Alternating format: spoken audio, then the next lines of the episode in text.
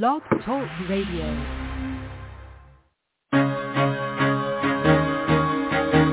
Carol the Coach. Sex, love, and relationships. We talk about it here. Carol the Coach. Compassion with contemporary relevance. I am a psychotherapist. I can be your personal life coach and I can help you with your issues. There are no problems too small or too big. You can talk about anything. Speaker, columnist, radio TV host, and commentator. Carol the Coach brings messages of wellness and empowerment within reach of everyday people every day. Almost five years ago, I lost my soulmate in an accident. He was killed in a plane crash. Life just for me has seemed to stop. There are groups all over the city. I mean, I teach one. It is a specific way to start thinking so that you shift how you see the world, which then shifts your energy, and then you feel better and you actually see things differently. Carol the Coach, always available too at carolthecoach.com. Now I've got Russell on the line. I'm 47 years old. I'm a truck driver. I'm married. I have a wife in San Francisco. Okay. I haven't been home in six months. My thing is, I I don't know if I have a sex addiction or what the problem is.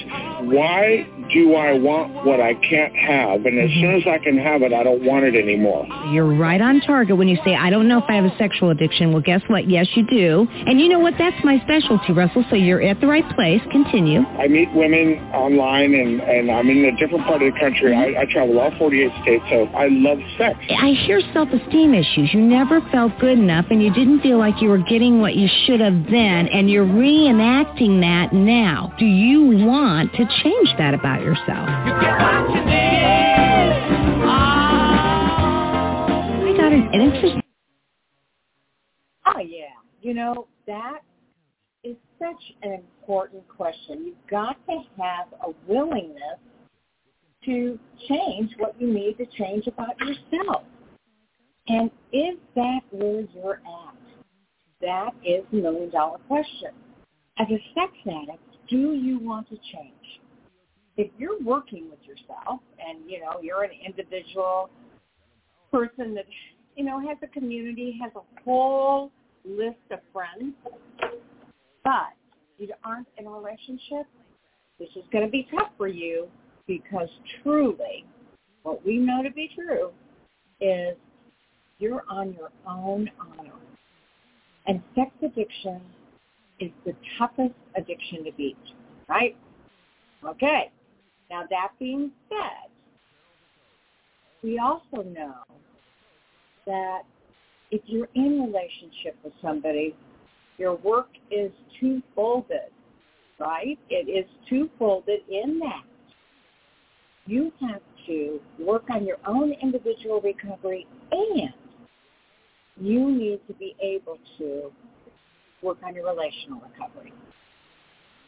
So, so many people that listen to this show are really couples that want to enhance their relationship.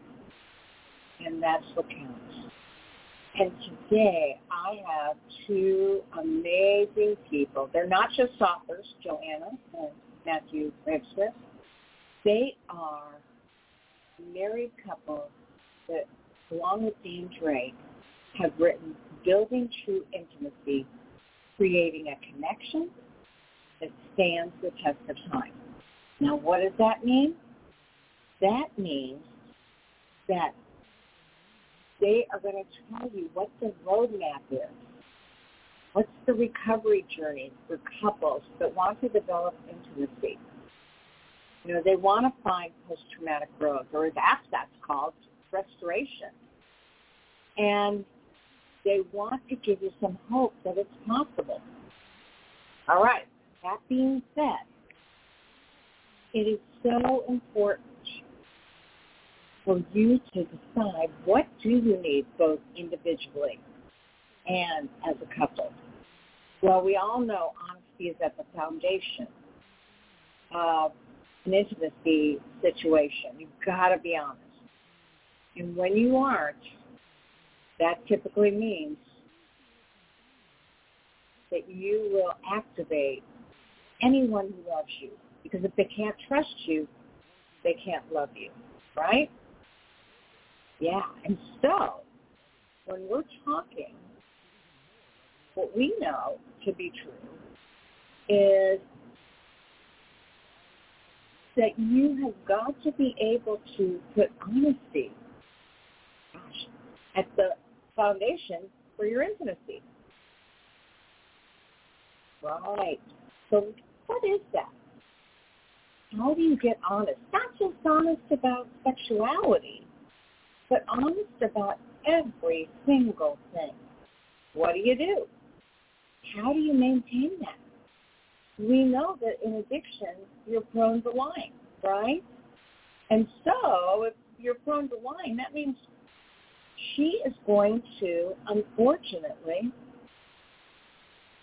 she's going to fear that everything that comes out of your mouth is not honest. And we say it starts with honesty. It really, really does. And what what I know and what I hope that you can get from this podcast is some information on how to build honesty, how to build trust, how to build vulnerability, and of course, how to develop a relationship that stands, you know, over the test of time to be strong, to be loving, and to be the healthiest relationship you could ever want. Sounds exciting, doesn't it? It's no easy feat, but we do know that you can do that. And there are experts out in the field.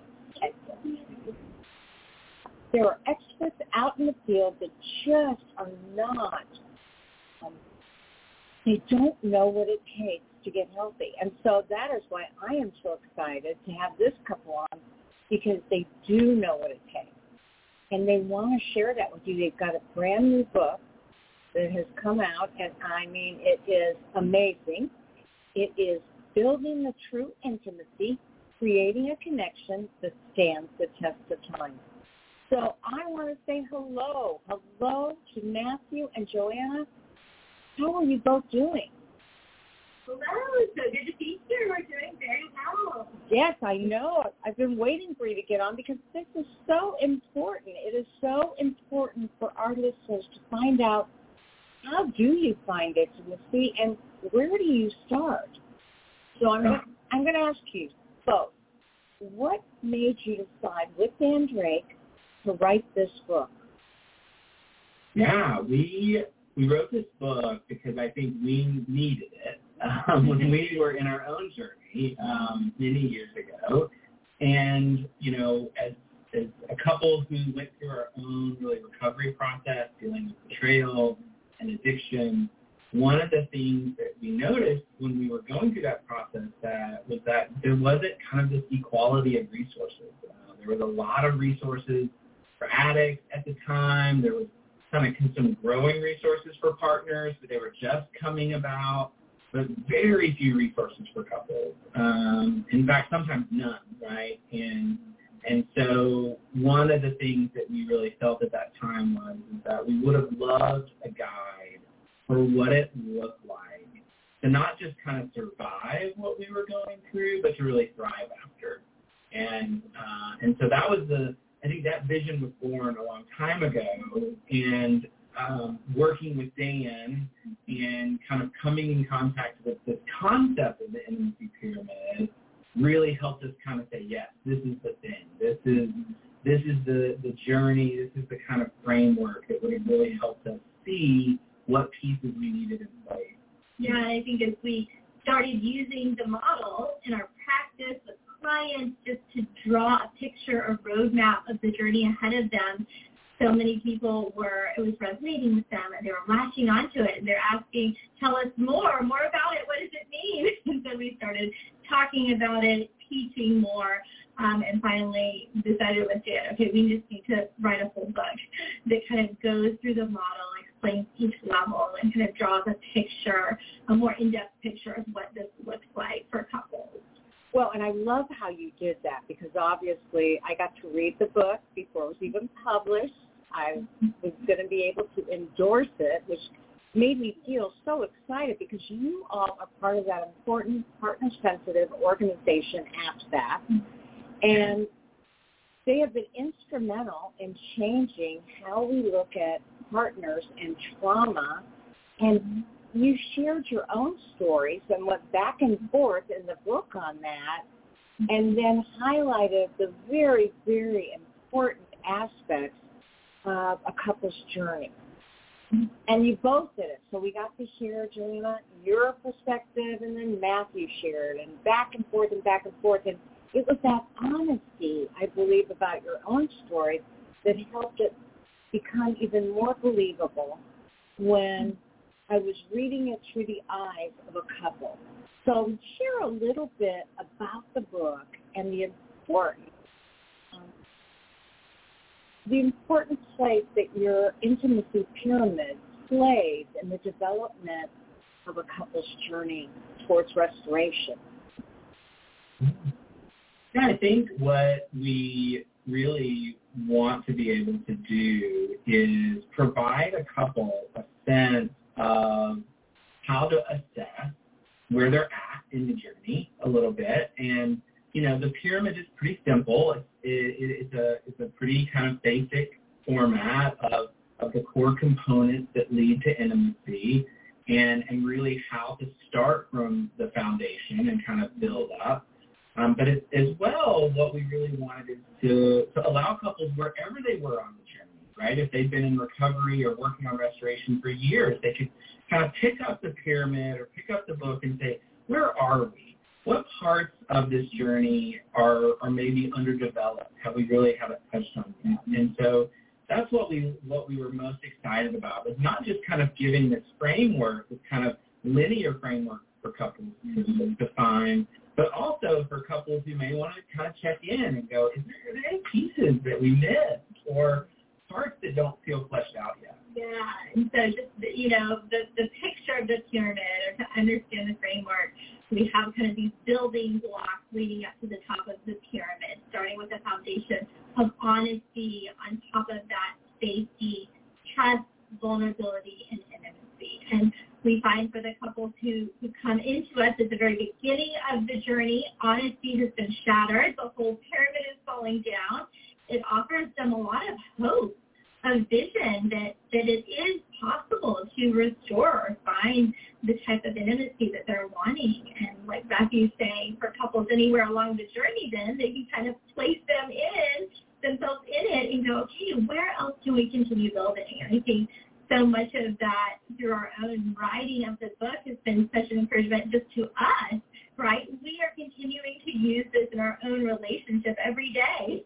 right? When we start to butt heads, we just check in and go, okay, where are we getting stuck? What do we need to focus on? And it really is a tool that helps us kind of continue to move forward, hopefully the rest of our relationship. And we really are so thankful for kind of models like yours, the IRCA model that really reintroduced this idea that this is a couple's journey from the get-go, right? Even though it may not look like traditional counseling, right, or couples counseling or therapy in some of those early phases. It's still a relational journey, and really that was the our book is trying to kind of push that idea forward as well. Say, right, even though you may be doing more kind of intimate couples work later on in the journey, even at that foundation of honesty, there's still a role for both partner to play, right? And how do we play that role well? How do we step into those spaces as we work up towards the kind of relationship we're most excited about. Okay, so Joanna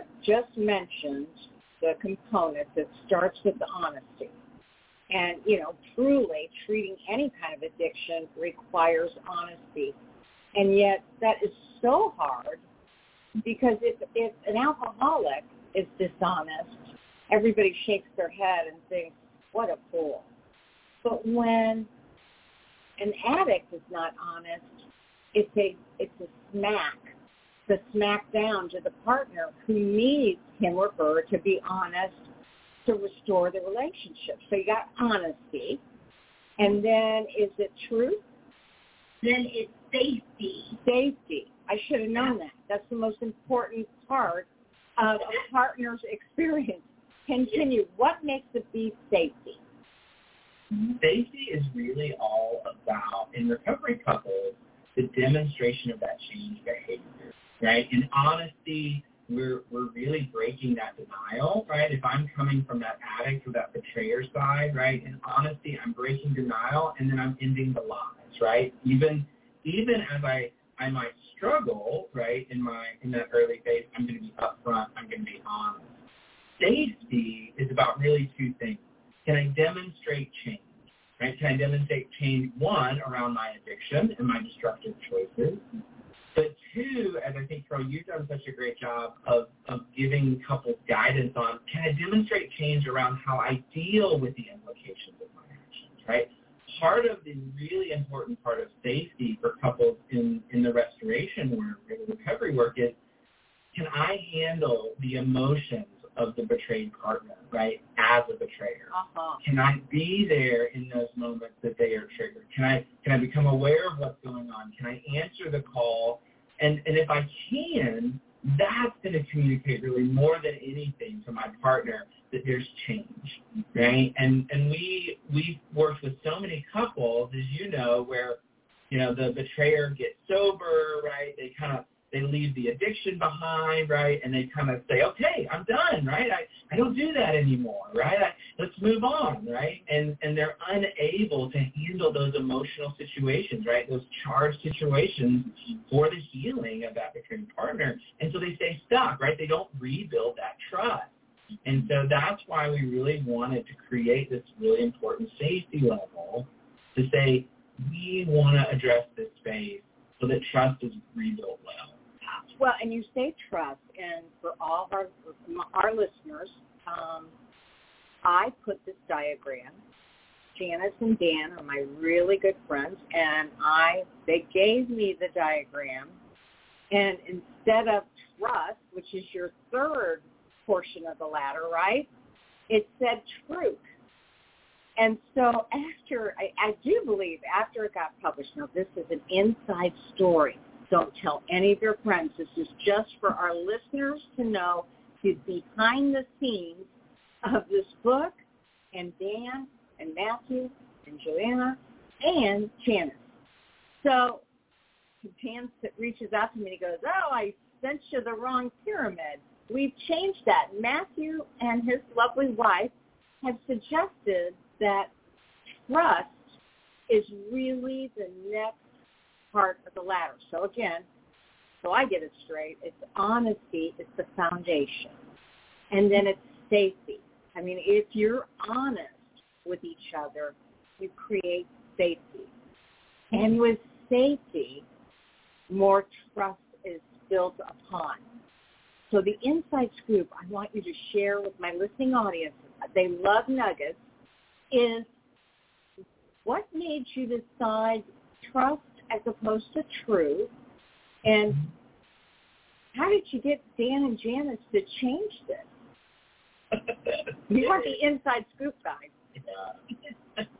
you know, lots of begging and pleading. Um, Dan's, you know, Dan's a pushover right now. It, you know, it was, it was really just thinking about what happens with couples who where that safety is demonstrated, right? When when betrayers are able to answer that call, what do we see partners do? And what we usually see partners do is they begin to open up, mm-hmm. right? They begin to kind of to, to let down some of those guards, right? And to kind of pull back some of those boundaries and protections and say, hey, this feels different, right? This feels more like I want to. And that really felt like it honored what was happening for couples who were getting it right.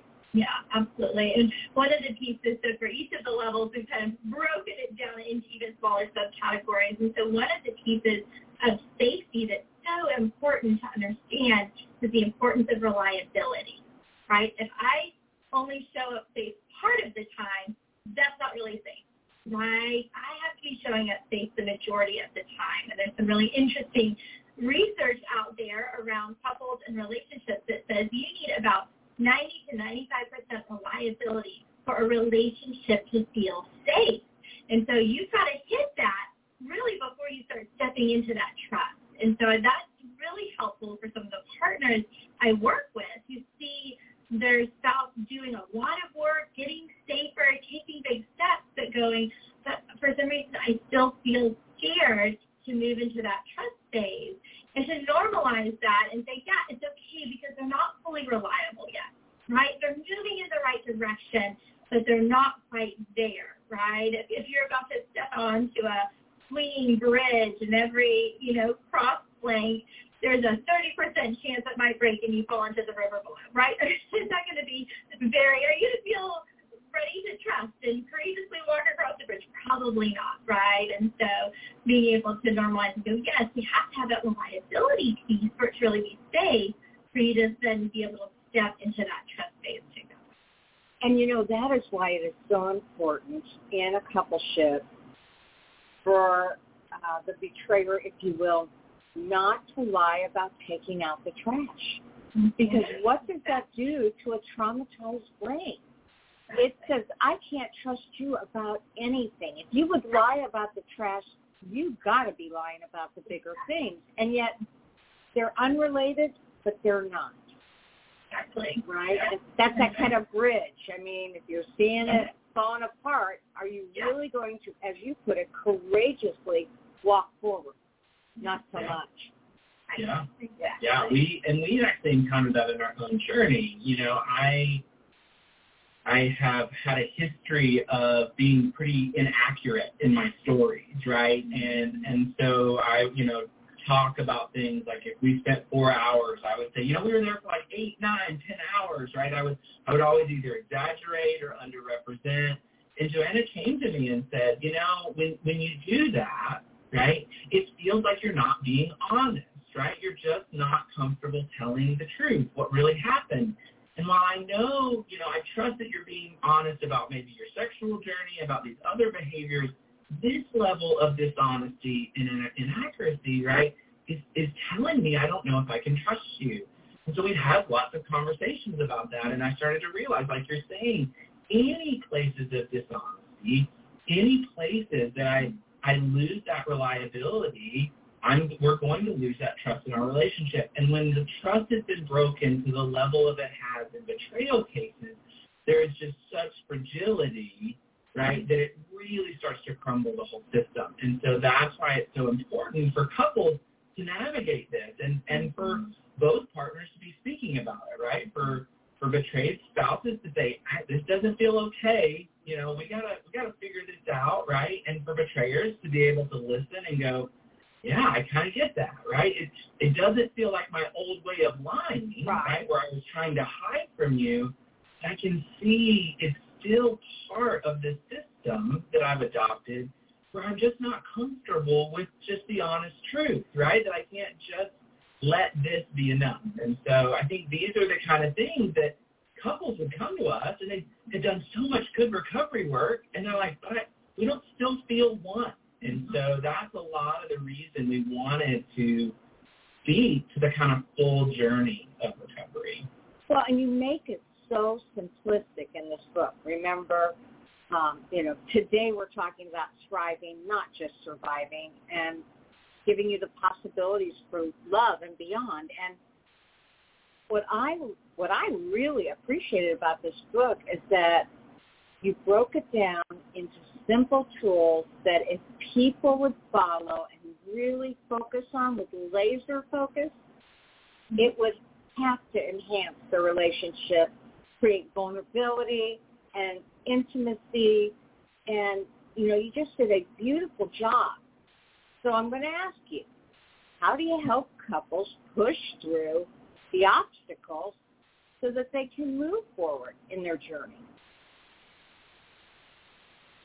Uh, I think, you know, one of the things we know is the recovery journey is long, Uh-huh. right? And so, you know, we we have found in our own journey and in the couples that we work with that couples who get out of that crisis phase, right, and and maybe get to that level of trust, they're a little tired, right? They've put in a lot of work, a lot of money, a lot of time, and so one of the things we really just encourage them is to don't forget to stop investing, right? The one of the things we talk about in that level of trust is commitment, right? And it's really it's committing to a lifelong process, right? Great relationships are not made in intensives. They may be they may be born in intensives, right? But they're they're really made in the kind of regular commitment. And so one of the ways that couples I think have to be reminded is it is a long journey, right? That this thriving that we're looking for will be something we're working on the rest of our life.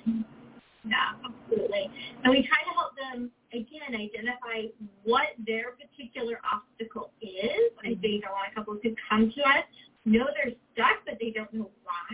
So it's helping them understand what that is and then what are the tools that can help them get over that hump? A lot of couples we've seen are really, like you were saying, kind of stuck in that trust level, not sure how to fully move through forgiveness and, and kind of rebalance and create a new usness, right? Where their identity isn't really recovery couple anymore. They've really created, they've really grown beyond that. And so that's what we help a lot of couples with. Yeah.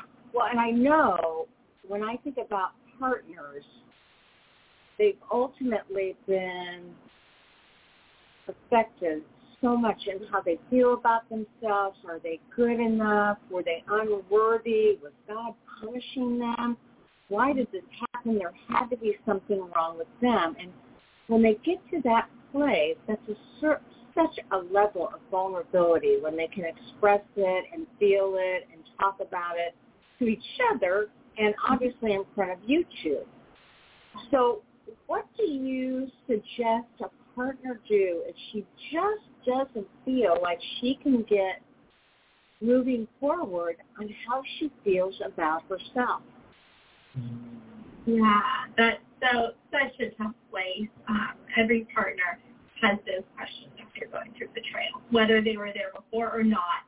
It creates that, I think. And so finding first finding a very safe place to explore those questions, obviously, right, without judgment, where they can fully express and feel validated, right, um, with their own group or counselor. And then hopefully the goal is, right, to bring that spouse in mm-hmm. to say, I can sit and I can hold and I can take responsibility for creating and causing some of those doubts and fears and pains, right?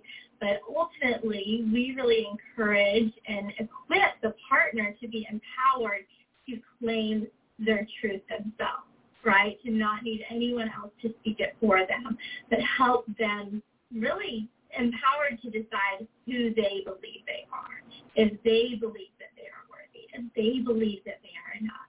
Uh, one of the things I tell all of my partners in the very beginning, you are enough for a healthy person. Mm-hmm. you have been partnered with a very broken person in a lot of pain. And they have they have been a very poor reflection, right? If you imagine looking at your reflection in a broken mirror, what like that what you see is not a reflection of your true identity. And it's really easy if that's all you've ever seen to start to believe that that's who I am. And so it's helping them start to see their true selves and claim that identity for themselves. I found has been so empowering and so healing for partners.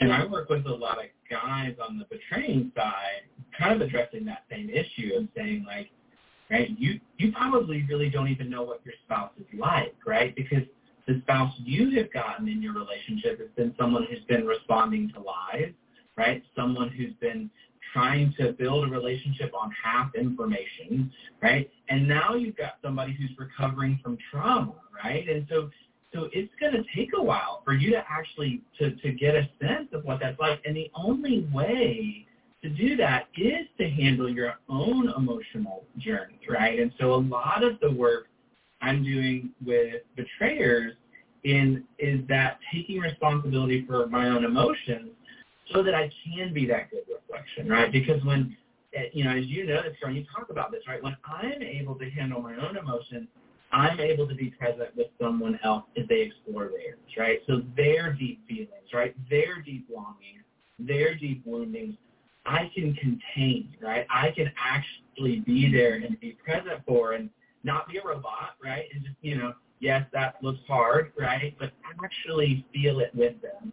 That's going to give them such a different reflection, right? When when I'm able to be emotionally grounded and present, that reflects totally different to the person you're sharing with, right? They will always report feelings of heard, seen, valued, right? And and that's really what's going to be such a healing balm for that couple, right? Are those moments where that partner gets to be vulnerable and and that that betraying spouse gets to say, I can do this differently now. Mm-hmm. Um, and so helping them have those moments, mm-hmm. um, and sometimes that's going to happen in a more kind of controlled environment, but eventually we want the couple to be able to do a lot of that themselves. Yeah, you know, you said that beautifully, and what we teach betrayers is to hold and contain their pain. That's what you talk about in the book, and that's what I talk about in IRCM. And as they're holding that pain, they have to be strong enough not to go into shame. Because what does shame do? Shame turns it around, her pain, and makes it all about him. And that's a tough situation. And in your book, you talk to them about equipping them so that they don't go into shame. Can you say a little bit more about that, Matthew? Yeah, it, it is, and, and shame is so tricky because it shame looks like it's almost responsibility, right? It looks like I'm I'm naming the things I've done wrong and how bad it is, but like you said, you can tell it starts to twist and turn, right? All the focus on on the person who's done the injury, right? Not the injured person. And really what's interesting is what we love is fighting shame is is the same no matter which side of the equation of the betrayal relationship I sit on. I ultimately, as a betraying spouse, I have to learn how to speak into my identity first. Right? What I what I realized in my own journey was when Joanna and I got married, I wanted her to tell me what my identity was. Right? I wanted her to convince me that I was a good man, that I was capable, right? That I was strong. And so I would kind of go to her in this kind of very needy, codependent, right? Very emotionally, really fragile space, right? And if anything she did, right, pointed in the opposite direction, right, I would crumble. And you just, we know that's not going to work in a recovery couple. The only way it works is if I can speak to my own sense of identity and insecurity. And which is hard, right, to do when I've created damage, right? It is really difficult to to look at some of my choices in life and to say, I can I see what I've done, right? I see who I've hurt, and I can still proclaim the truth that I'm a good man, or that I am a capable man, or I am man enough, right? um, that that I can be strong in this moment, right? That ability to regulate myself is what allows me to have that space of containment for others. Um, and what's really interesting is I see my the the betraying spouses I work with do this all the time. They do this with other betrayers, right? When they're in groups, right, and someone's telling their story and their trauma from their childhood, I'll watch these betrayers listen and be empathetic and caring, right? And then they'll turn around and go, you know, I can't be empathetic for my wife, right? yes, you can. You know, I just watched you do it, right? It's just that her pain is triggering your insecurity, right? When the guy in your group's pain isn't. Mm-hmm. But if you know it's triggering your insecurity, then you know you can you can speak to it, right? You can address it. And so learning to do that is really what unlocks so much of those later levels of, of recovery for a couple. Um, it's not that we stop working together, but it's that we know we can speak to our own pains first so that we can speak to the pains of the relationship. Well, and Joanna is such a nice woman. And I can see where initially, as you two got together, she probably did fortify who you were and she was reassuring and she made it a point because she felt some of that insecurity. She made it a point to build you up because she saw your potential when you didn't even see it in yourself. And so, Joanna, I heard you say earlier that obviously your job is to help empower the woman within the coupleship not to need his affirmation, but to create her own. And it's very nice when she can get that, but that's not what she should hinge her own sense of self on, correct? Yes. Yes. Absolutely. And kind of in the same way, a lot of partners I work with I have to teach them to stop caring for their spouse or rescuing their spouse when they fall into the shame spiral, right? Because Right. that's also a tendency of a lot of partners to dive in and rescue their addict spouse when he's feeling bad. And so that's another boundary we work on is he has to be capable and responsible of that on his own. Not that you abandon him or leave him. You're still there and you're supportive, but make sure you don't cross over and start caretaking for his emotions in, in kind of an imbalanced way. Well, again, in your book, you are experts at talking about yourself and then flipping into the theories, the conceptualizations, the research that helps a reader to know that this is not only your perspective, this is recovery, and this has been researched by um, couples researchers forever. You know, uh, John Gottman, his new thing, well, his new thing, it's been about 10 years old, but he studies betrayal. And he, he and his wife do that because they realize how devastating that is if it goes unhealed. So if I can, you just shared a little bit about yourself, but how do you feel you got over to what APSATS calls restoration? And for our listening audience, APSATS is a partner-sensitive institution that teaches clinicians and coaches how to look at partner betrayal through the eyes of trauma. And the first phase is safety and stabilization, and that's why it's the second rung in the pyramid. And then the second stage is grieving and mourning the loss of what she had, what she thought she had, what she fears she'll never have, and her own sense of, who am I that I thought I had all this stuff when I didn't?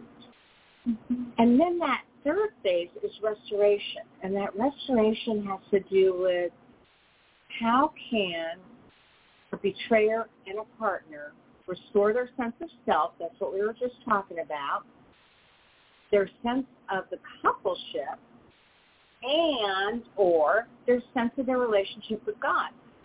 And I call it in IRCA post-traumatic growth. And obviously you two have made it your mission to work with couples to help them to heal. So how did you get over to post-traumatic growth? And you referenced that it doesn't end. There's not an end date. But it, it's really about, getting back and creating more um, reason to want to help others because it helps you. So how'd you get over there, guys? How'd you get over to phase three? Um, a lot of conversation, and I think um, a willingness to stay open to the process. I think um, you know there there is a sense for me, I know there was a sense for me when we started recovery of right when do we cross the finish line right when do I get my medal when it, when am I when am I you know, I graduate and we can be done. And I think I even told Joanna at some point, this is not going to be a thing we do. We're not going to be that couple that does this forever. um, you know, just good luck with those things, right? Um, but I think it was remaining open to the conversation. Some were more structured, where we just we knew there was something that had been un, undealt with, and sometimes that came up with our own work, right? As, as we were working with couples and as we were starting to kind of support others, we started to see some of our areas on that pyramid that was a little weaker. Um, a lot of it has been though just I think staying open to these conversations, right? And and and really being able to talk about the transformation. You know, one of the things that I think Joanna said so beautifully is reconciliation, right, on the on the side of the betraying spouse should should change me. It should be life altering. Because betrayal trauma is life altering. Right? And so the process that I go through in restoring our relationship should leave me totally different. And I think that's really been the key. I I live a different life not just because of my early recovery. I would probably contribute at most to our relational recovery. It's really taught me how to live in the world differently. Um, I learned how to stop my chaos in in my kind of addiction work. I learned how to live differently in in our relationship journey, right? I learned that relationships are complex. they they change. They're tricky. And and I think and I'm still learning, right? And I think it's that learning and transformation process that that has led to a, a kind of sense of of this excitement in who we are again. And a big part of that that he mentioned is what we call compensation, and this is part of the forgiveness process that we lead couples through um, that balances kind of this kind of justice, compassion, and power. And the justice piece is compensation. And so the idea is that it's not about paying back, but it's about demonstrating a new level of trustworthiness through changed behavior, changed self right, at the core of who he is. He is now a different person and showing up dramatically different in our relationship and really in the world. Um, and so when I saw that and I started to experience that, that's when I knew, okay, this is different. this is new. Like we have now created a brand new relationship, a brand new usness wasn't there before that felt much more whole, much more intact. Um, and a big part of the change. It looks so different and unique for every couple. And so part of the work we do with couples is figuring out what does it look like for you and your relationship. For us, a big part of it was diving into this work together. Matthew mentioned, you know, early on he was kind of like, I have no interest in doing this work whatsoever. and as our, our journey developed, as I saw him dive into it and, and get trained in, with APSATS and start advocating for partners who experience betrayal, that's what told me, okay, this is different. Yeah. It's different. Um, and so that was a big part of it for us. So we have a couple of minutes, and that's all. So I'm going to give you the wrap when I have to. But the truth is that your book is paramount in helping couples to see this process.